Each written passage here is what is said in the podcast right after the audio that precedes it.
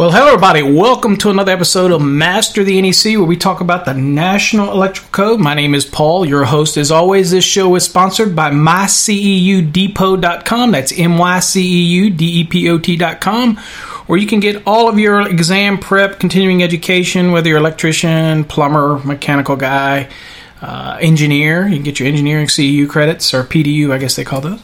Um, all of that information available again at myceudepot.com. Um, on today's episode, we are going to talk a little bit about Type NMB, that's non metallic sheath cable. Uh, in the description, when you listen to this podcast via YouTube, um, you're going to see in the description below uh, actually a link to our Facebook page so you can actually see the graphic uh, that talks about this. And of course, we'll have a video on this as well in the future. But a lot of people like the podcast, so we're just going to kind of elaborate to the video, but I mean to the uh, graphic. And in the bottom description, I'm going to give you a link to that Facebook location where that graphic is so that you can actually go after you listen, uh, because I want you to take it in uh, audibly first and kind of what we're just talking about it. And then you can actually go and see the graphic, and that might be beneficial to you. Um, and of course, that's my way of encouraging you to visiting our Facebook page as well. Because I do want to get the people on Facebook. Uh, you know, everybody's so anti Facebook right now. I think Facebook was great. Uh, privacy, I don't worry about all that. Um, if I share it, then it means I'm open about it, right? And so what do I care? You know, so anyway, everybody's got their opinion. Anyway, but so at this point in my my whole life is an open book anyway out there. You can Google me and find anything you want. So I don't worry about that garbage. So let me tell you what. Let's talk non-metallic sheath cable. So where are we at in the NEC? Well, obviously we're in Article 334, and it's been that way for quite a few cycles. So if you're not on the 17 code, uh, if you're on the 14 or whatnot, same same difference, right? Okay. So let's talk a little bit about now. What the show, I guess, is going to be dedicated today is to securing and supporting.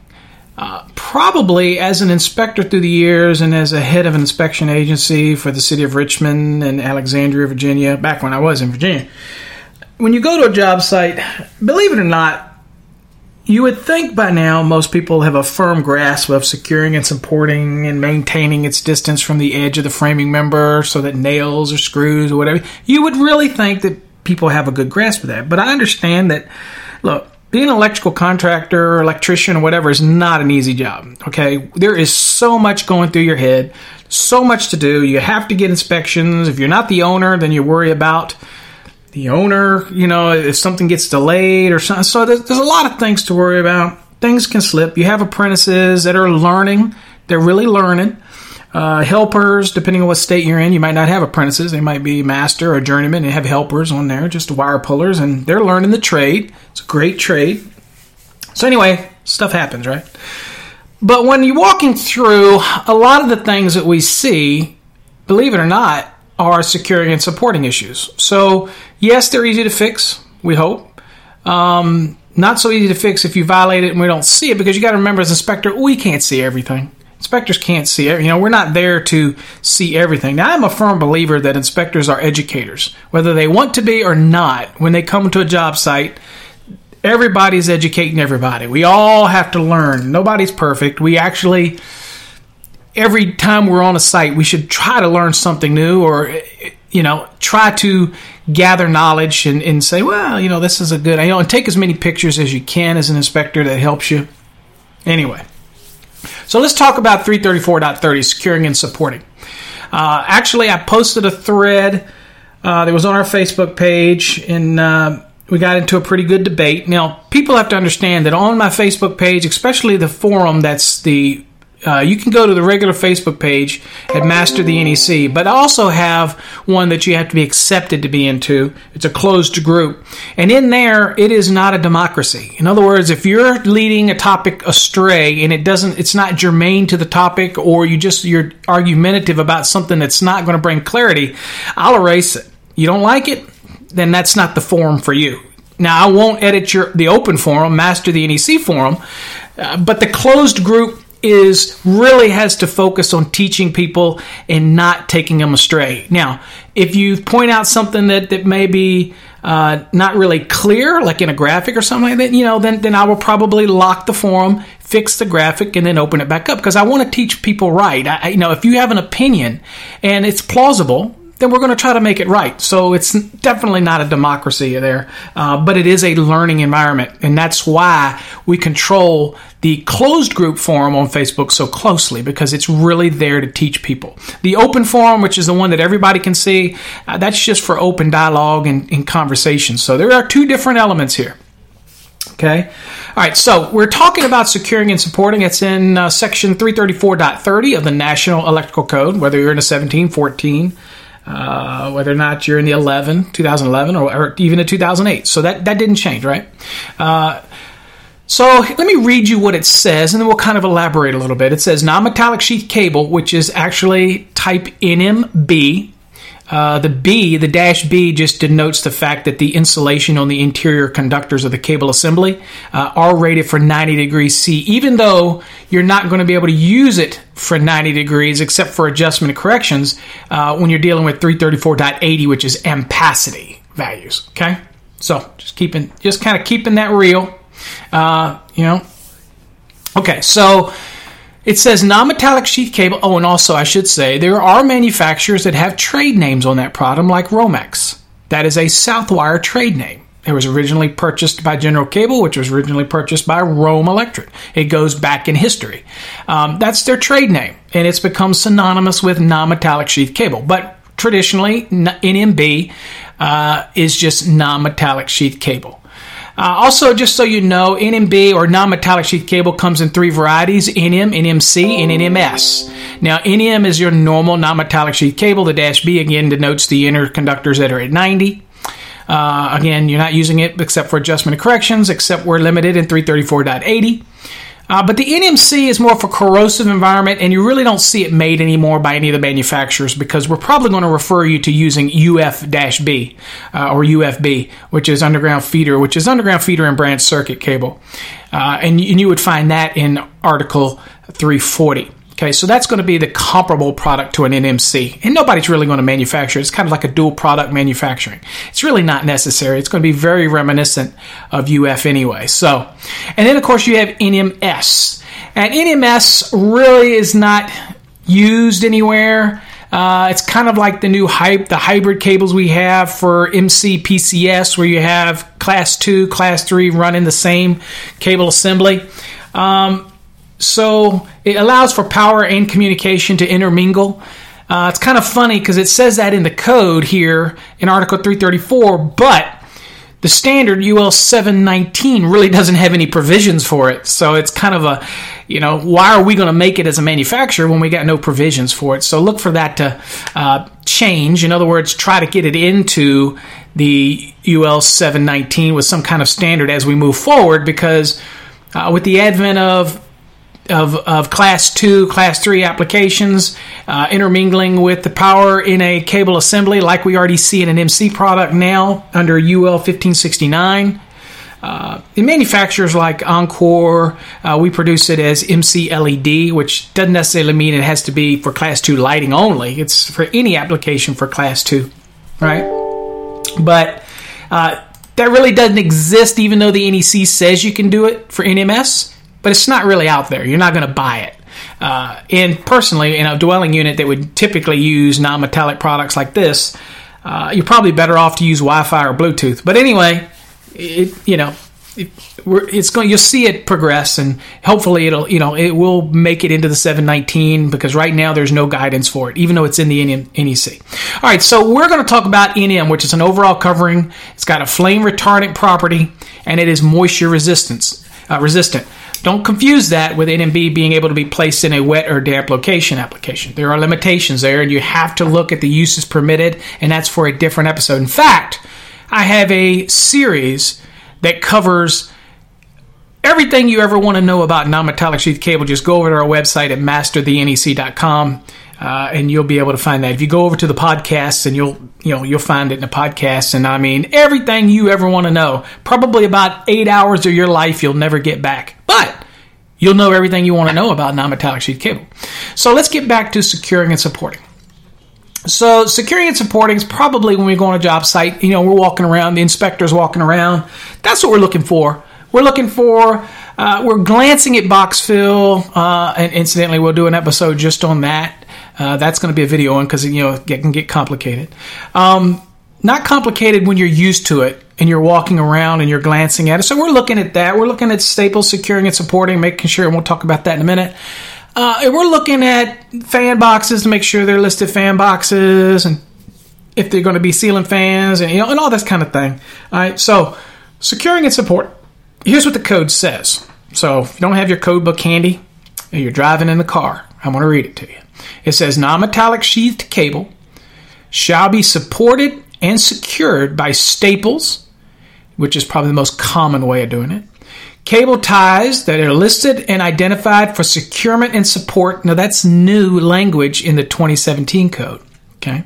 So cable ties, and it's very common for somebody to drive a staple on a cable tie right in the middle of a framing member, two by four, and then put the you know couple of the NMBs uh, in it, and then you know put a you know and then take the cable tie and cinch it down, and it kind of holds them in the middle. But before that, really the cable tie wasn't really listed or identified for any type of securement or supporting process when it comes to non-metallic sheath cables. So, you know, we got that in here now uh, for that um, because that's a very common practice. Um, and I did it for years and never had an issue with it. And, I, and, and if you've ever tried to get one of these cable ties loose once you cinch it down, buddy, you'll see that it ain't going nowhere.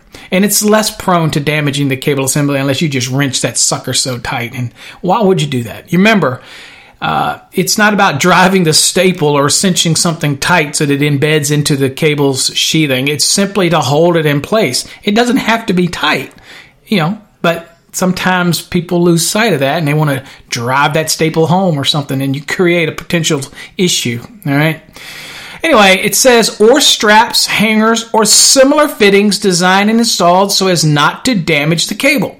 Uh, and it says, at intervals not exceeding four and a half feet and within 12 inches of every cable entry into enclosures, such as outlet boxes, junction boxes, cabinets, or fittings. And then it goes on to say, flat cables shall not be stapled on the edge. Now, this goes to our graphic and again, down in the description, you'll be linked to the Facebook page, which gives you a, a you know, you can see the graphic and read some of the details in the graphic.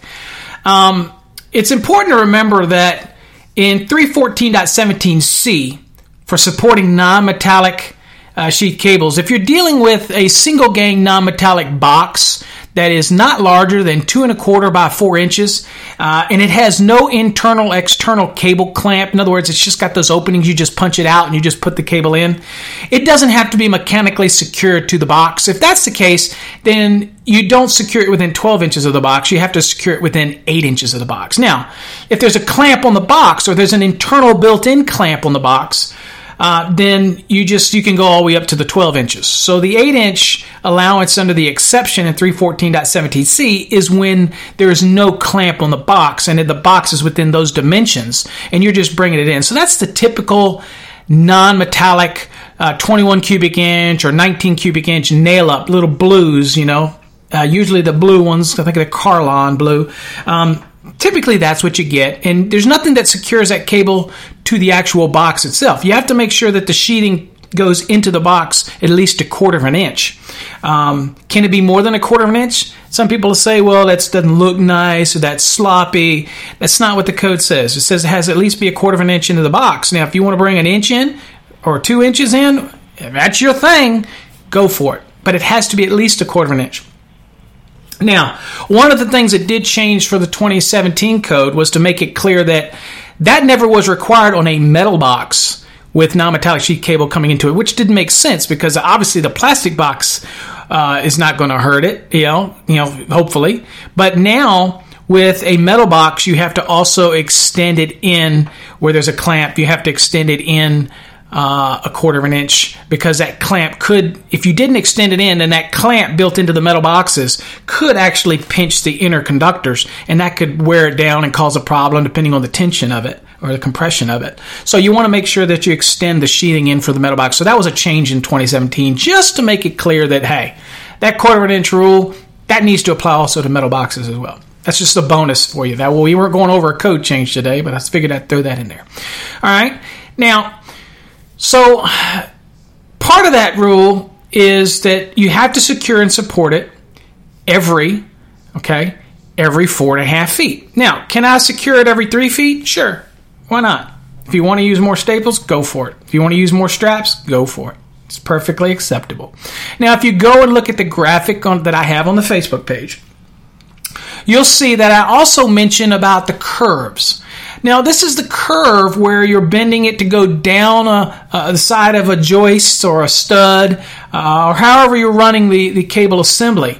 Then what happens is you have what's called a maintained bending radius. In other words, you don't want to bend it too tight because it puts stress on the insulation that's on the inner conductors as well as stress on the actual sheathing material.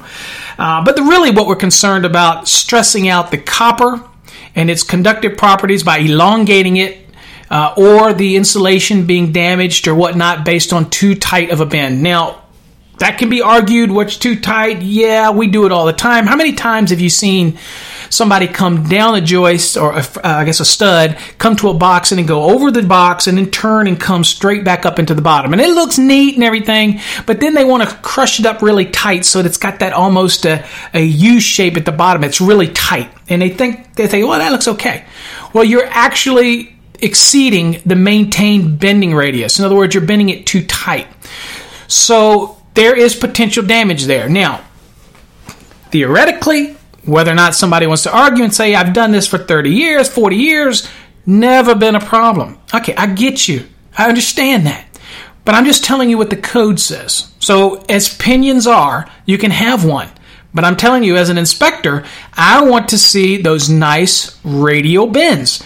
Uh, and so, not that I encourage this, but a good example, as you'll see in the graphic, is that picture a baseball. It can be a soda pop can, uh, whatever uh, the diameter, you know, the actual circumference of it as you kind of go around. But if you think about the the bend around a baseball, if you were to put it in place and you're trying to bend around it like the graphic shows, then you will maintain a nice radial bend that's not going to exceed uh, the values that are listed in 334.24. So I'm going to read that. So we know that we're securing, let's just do a recap real quick. 334.30 tells me I'm going to secure it with staples. Uh, or cable ties that are listed identified for securing and supporting, which they probably will be now since this came out. All of them are going to add that little thing. Uh, straps, hangers, or something similar that it will not damage the cable uh, and it's got to be done at intervals of not more than four and a half feet and within 12 inches every box, cabinet, junction box, or whatever. Uh, except when you have those exception to 314.17c, where it says that I can use a nail up box or some other type of box that doesn't exceed the dimensions of two and a quarter by four inches. Uh, and as long as there's now, now let me get it straight if the small box has a mechanical cable clamp built into it, then the securement would be you don't you can go from the box to 12 inches and put your strap staple or whatnot. If the box is typical cheap old 19 25 cent nail up box uh, that we use all the time in our residential layouts then that has no internal clamp then you have to secure it within 8 inches. Now if you have a clamp then you can go to 12 all right, so that's just giving you some guidance there. All right, so as long as we meet all that, then we're, we're good to go. Also, cables. They need to lay flat on their long edge and staple them or strap them to the stud. You cannot staple on the edge. Okay, that's the short edge because you will crush them. Okay, now no matter how neat you are, somebody starts driving these things, they're gonna crush it. Okay, you're to pinch the two insulated conductors against the equipment ground in the middle. Who knows, right? So they have to be on their flat edge. If you don't know what that looks like, check out the link that's below in the description and you can go look at that Facebook. I encourage you to look at that graphic. Uh, you know, it really illustrates all these things I'm talking about. Okay, so you don't want to staple them uh, on the edge. Okay, now whether or not how many s- cables assemblies you can put under a staple, uh, that depends on the manufacturer of the staple. They will tell you how many you can put under it.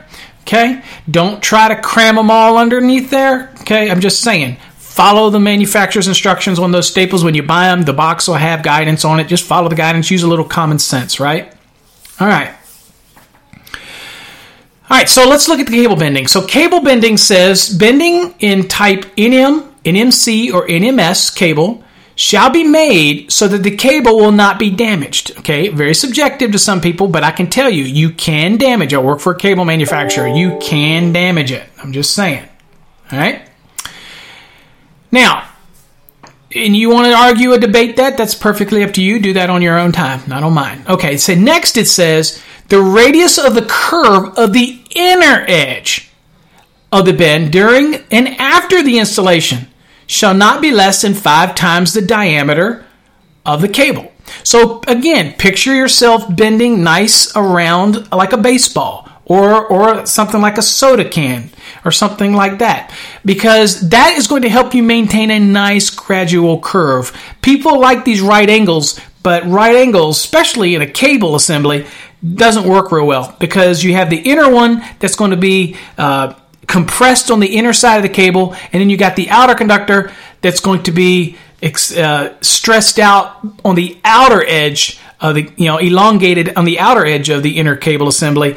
Just not good. Make a nice radial bend. Now when we say five times the diameter the manufacturers of the non-metallic sheet cable will give you the diameter specifications of their cable assembly. They'll give you the short edge and the long edge. All you got to do is go to their website look under their support page and there you'll see it. For example at encore wire you go under the products you look under the products you look for type nmb you find it, you go down, you click specification or product cut sheet, and boom, it'll be right there and it'll give you all those dimensions. That's important because you need those dimensions when you're maybe putting non-metallic sheet cable in a raceway, a complete raceway system, and you have to meet the fill requirements so that, you know, so you treat it like a single cable or a single conductor.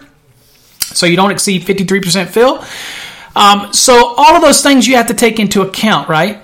But remember, not less, you have to maintain not less than five times the diameter. So whatever that long diameter dimension is, you do that times five. So from the point of the bend to the end of the bend, you have to maintain that curvature through the radial of the bend. Okay? So again, not making it confusing. I have an article for that on my LinkedIn page. Search for me on LinkedIn. Let's hook up and you can read that article. I explain everything about that in there. In fact, maybe I'll even put that down in your description so that you can learn how to do that as well. Um, but at the end of the day, folks, you have to maintain it. None of these sharp, tight bends don't want that anymore. Okay? Cause damage, damage, damage, damage. All right. All right. So anyway, there you go. Um, that's the uh, the show for today. So a little bit about securing and supporting. We actually touched a little bit on a bending radius. Again, if you're not used to NMB, non-metallic sheet cable, commonly called by many people Romex. Again, that's not the actual name. That's a trade name. Um, again, trademark of Southwire. Okay, don't want to get any lawsuits over Southwire. Okay, I did give you the fact that it was your trade name. uh, I was trying to get Encore to, to call theirs NMB uh, Onflex. Okay, uh, some cutesy name, you know, you know, whatever. But you know, nobody listens to me. All right. So anyway, thanks, guys. Hopefully, you got something out of that show today. Again, I encourage you to go over and look at the graphic and. Uh, and, and, and you'll learn a lot from that graphic. So thanks for listening today. God bless until next time. That was a little bit about Type NMB. If you have any future requests for some shows on little topics, because I'm trying to keep these under 30 minutes, feel free to email us at info, I-N-F-O, at masterthenec.com. That's M-A-S-T-E-R-T-H-E-N-E-C dot com. Hey, if you're a code junkie, you're a master electrician, and you want to be a certified master electrical code professional, visit www.mymycep. Is that what? No, M Y C M E C P. Yeah, that's it. Dot com and you can find out more. Or just go to our website and click on the link and you'll find out all you want to do about it. So, anyway, God bless. Until next time, stay safe, my friends.